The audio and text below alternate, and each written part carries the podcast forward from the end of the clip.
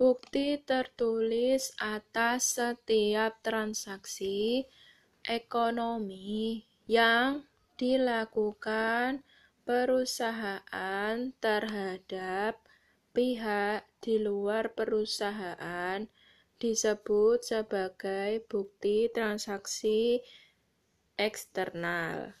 Transaksi pembelian barang, pembayaran utang, penerimaan piutang, dan lain sebagainya dijadikan contoh bukti transaksi eksternal. Terdapat beberapa macam bukti transaksi. Misalnya, faktur, kwitansi, nota kontan, cek nota, debit non kontak, terus apalagi ya?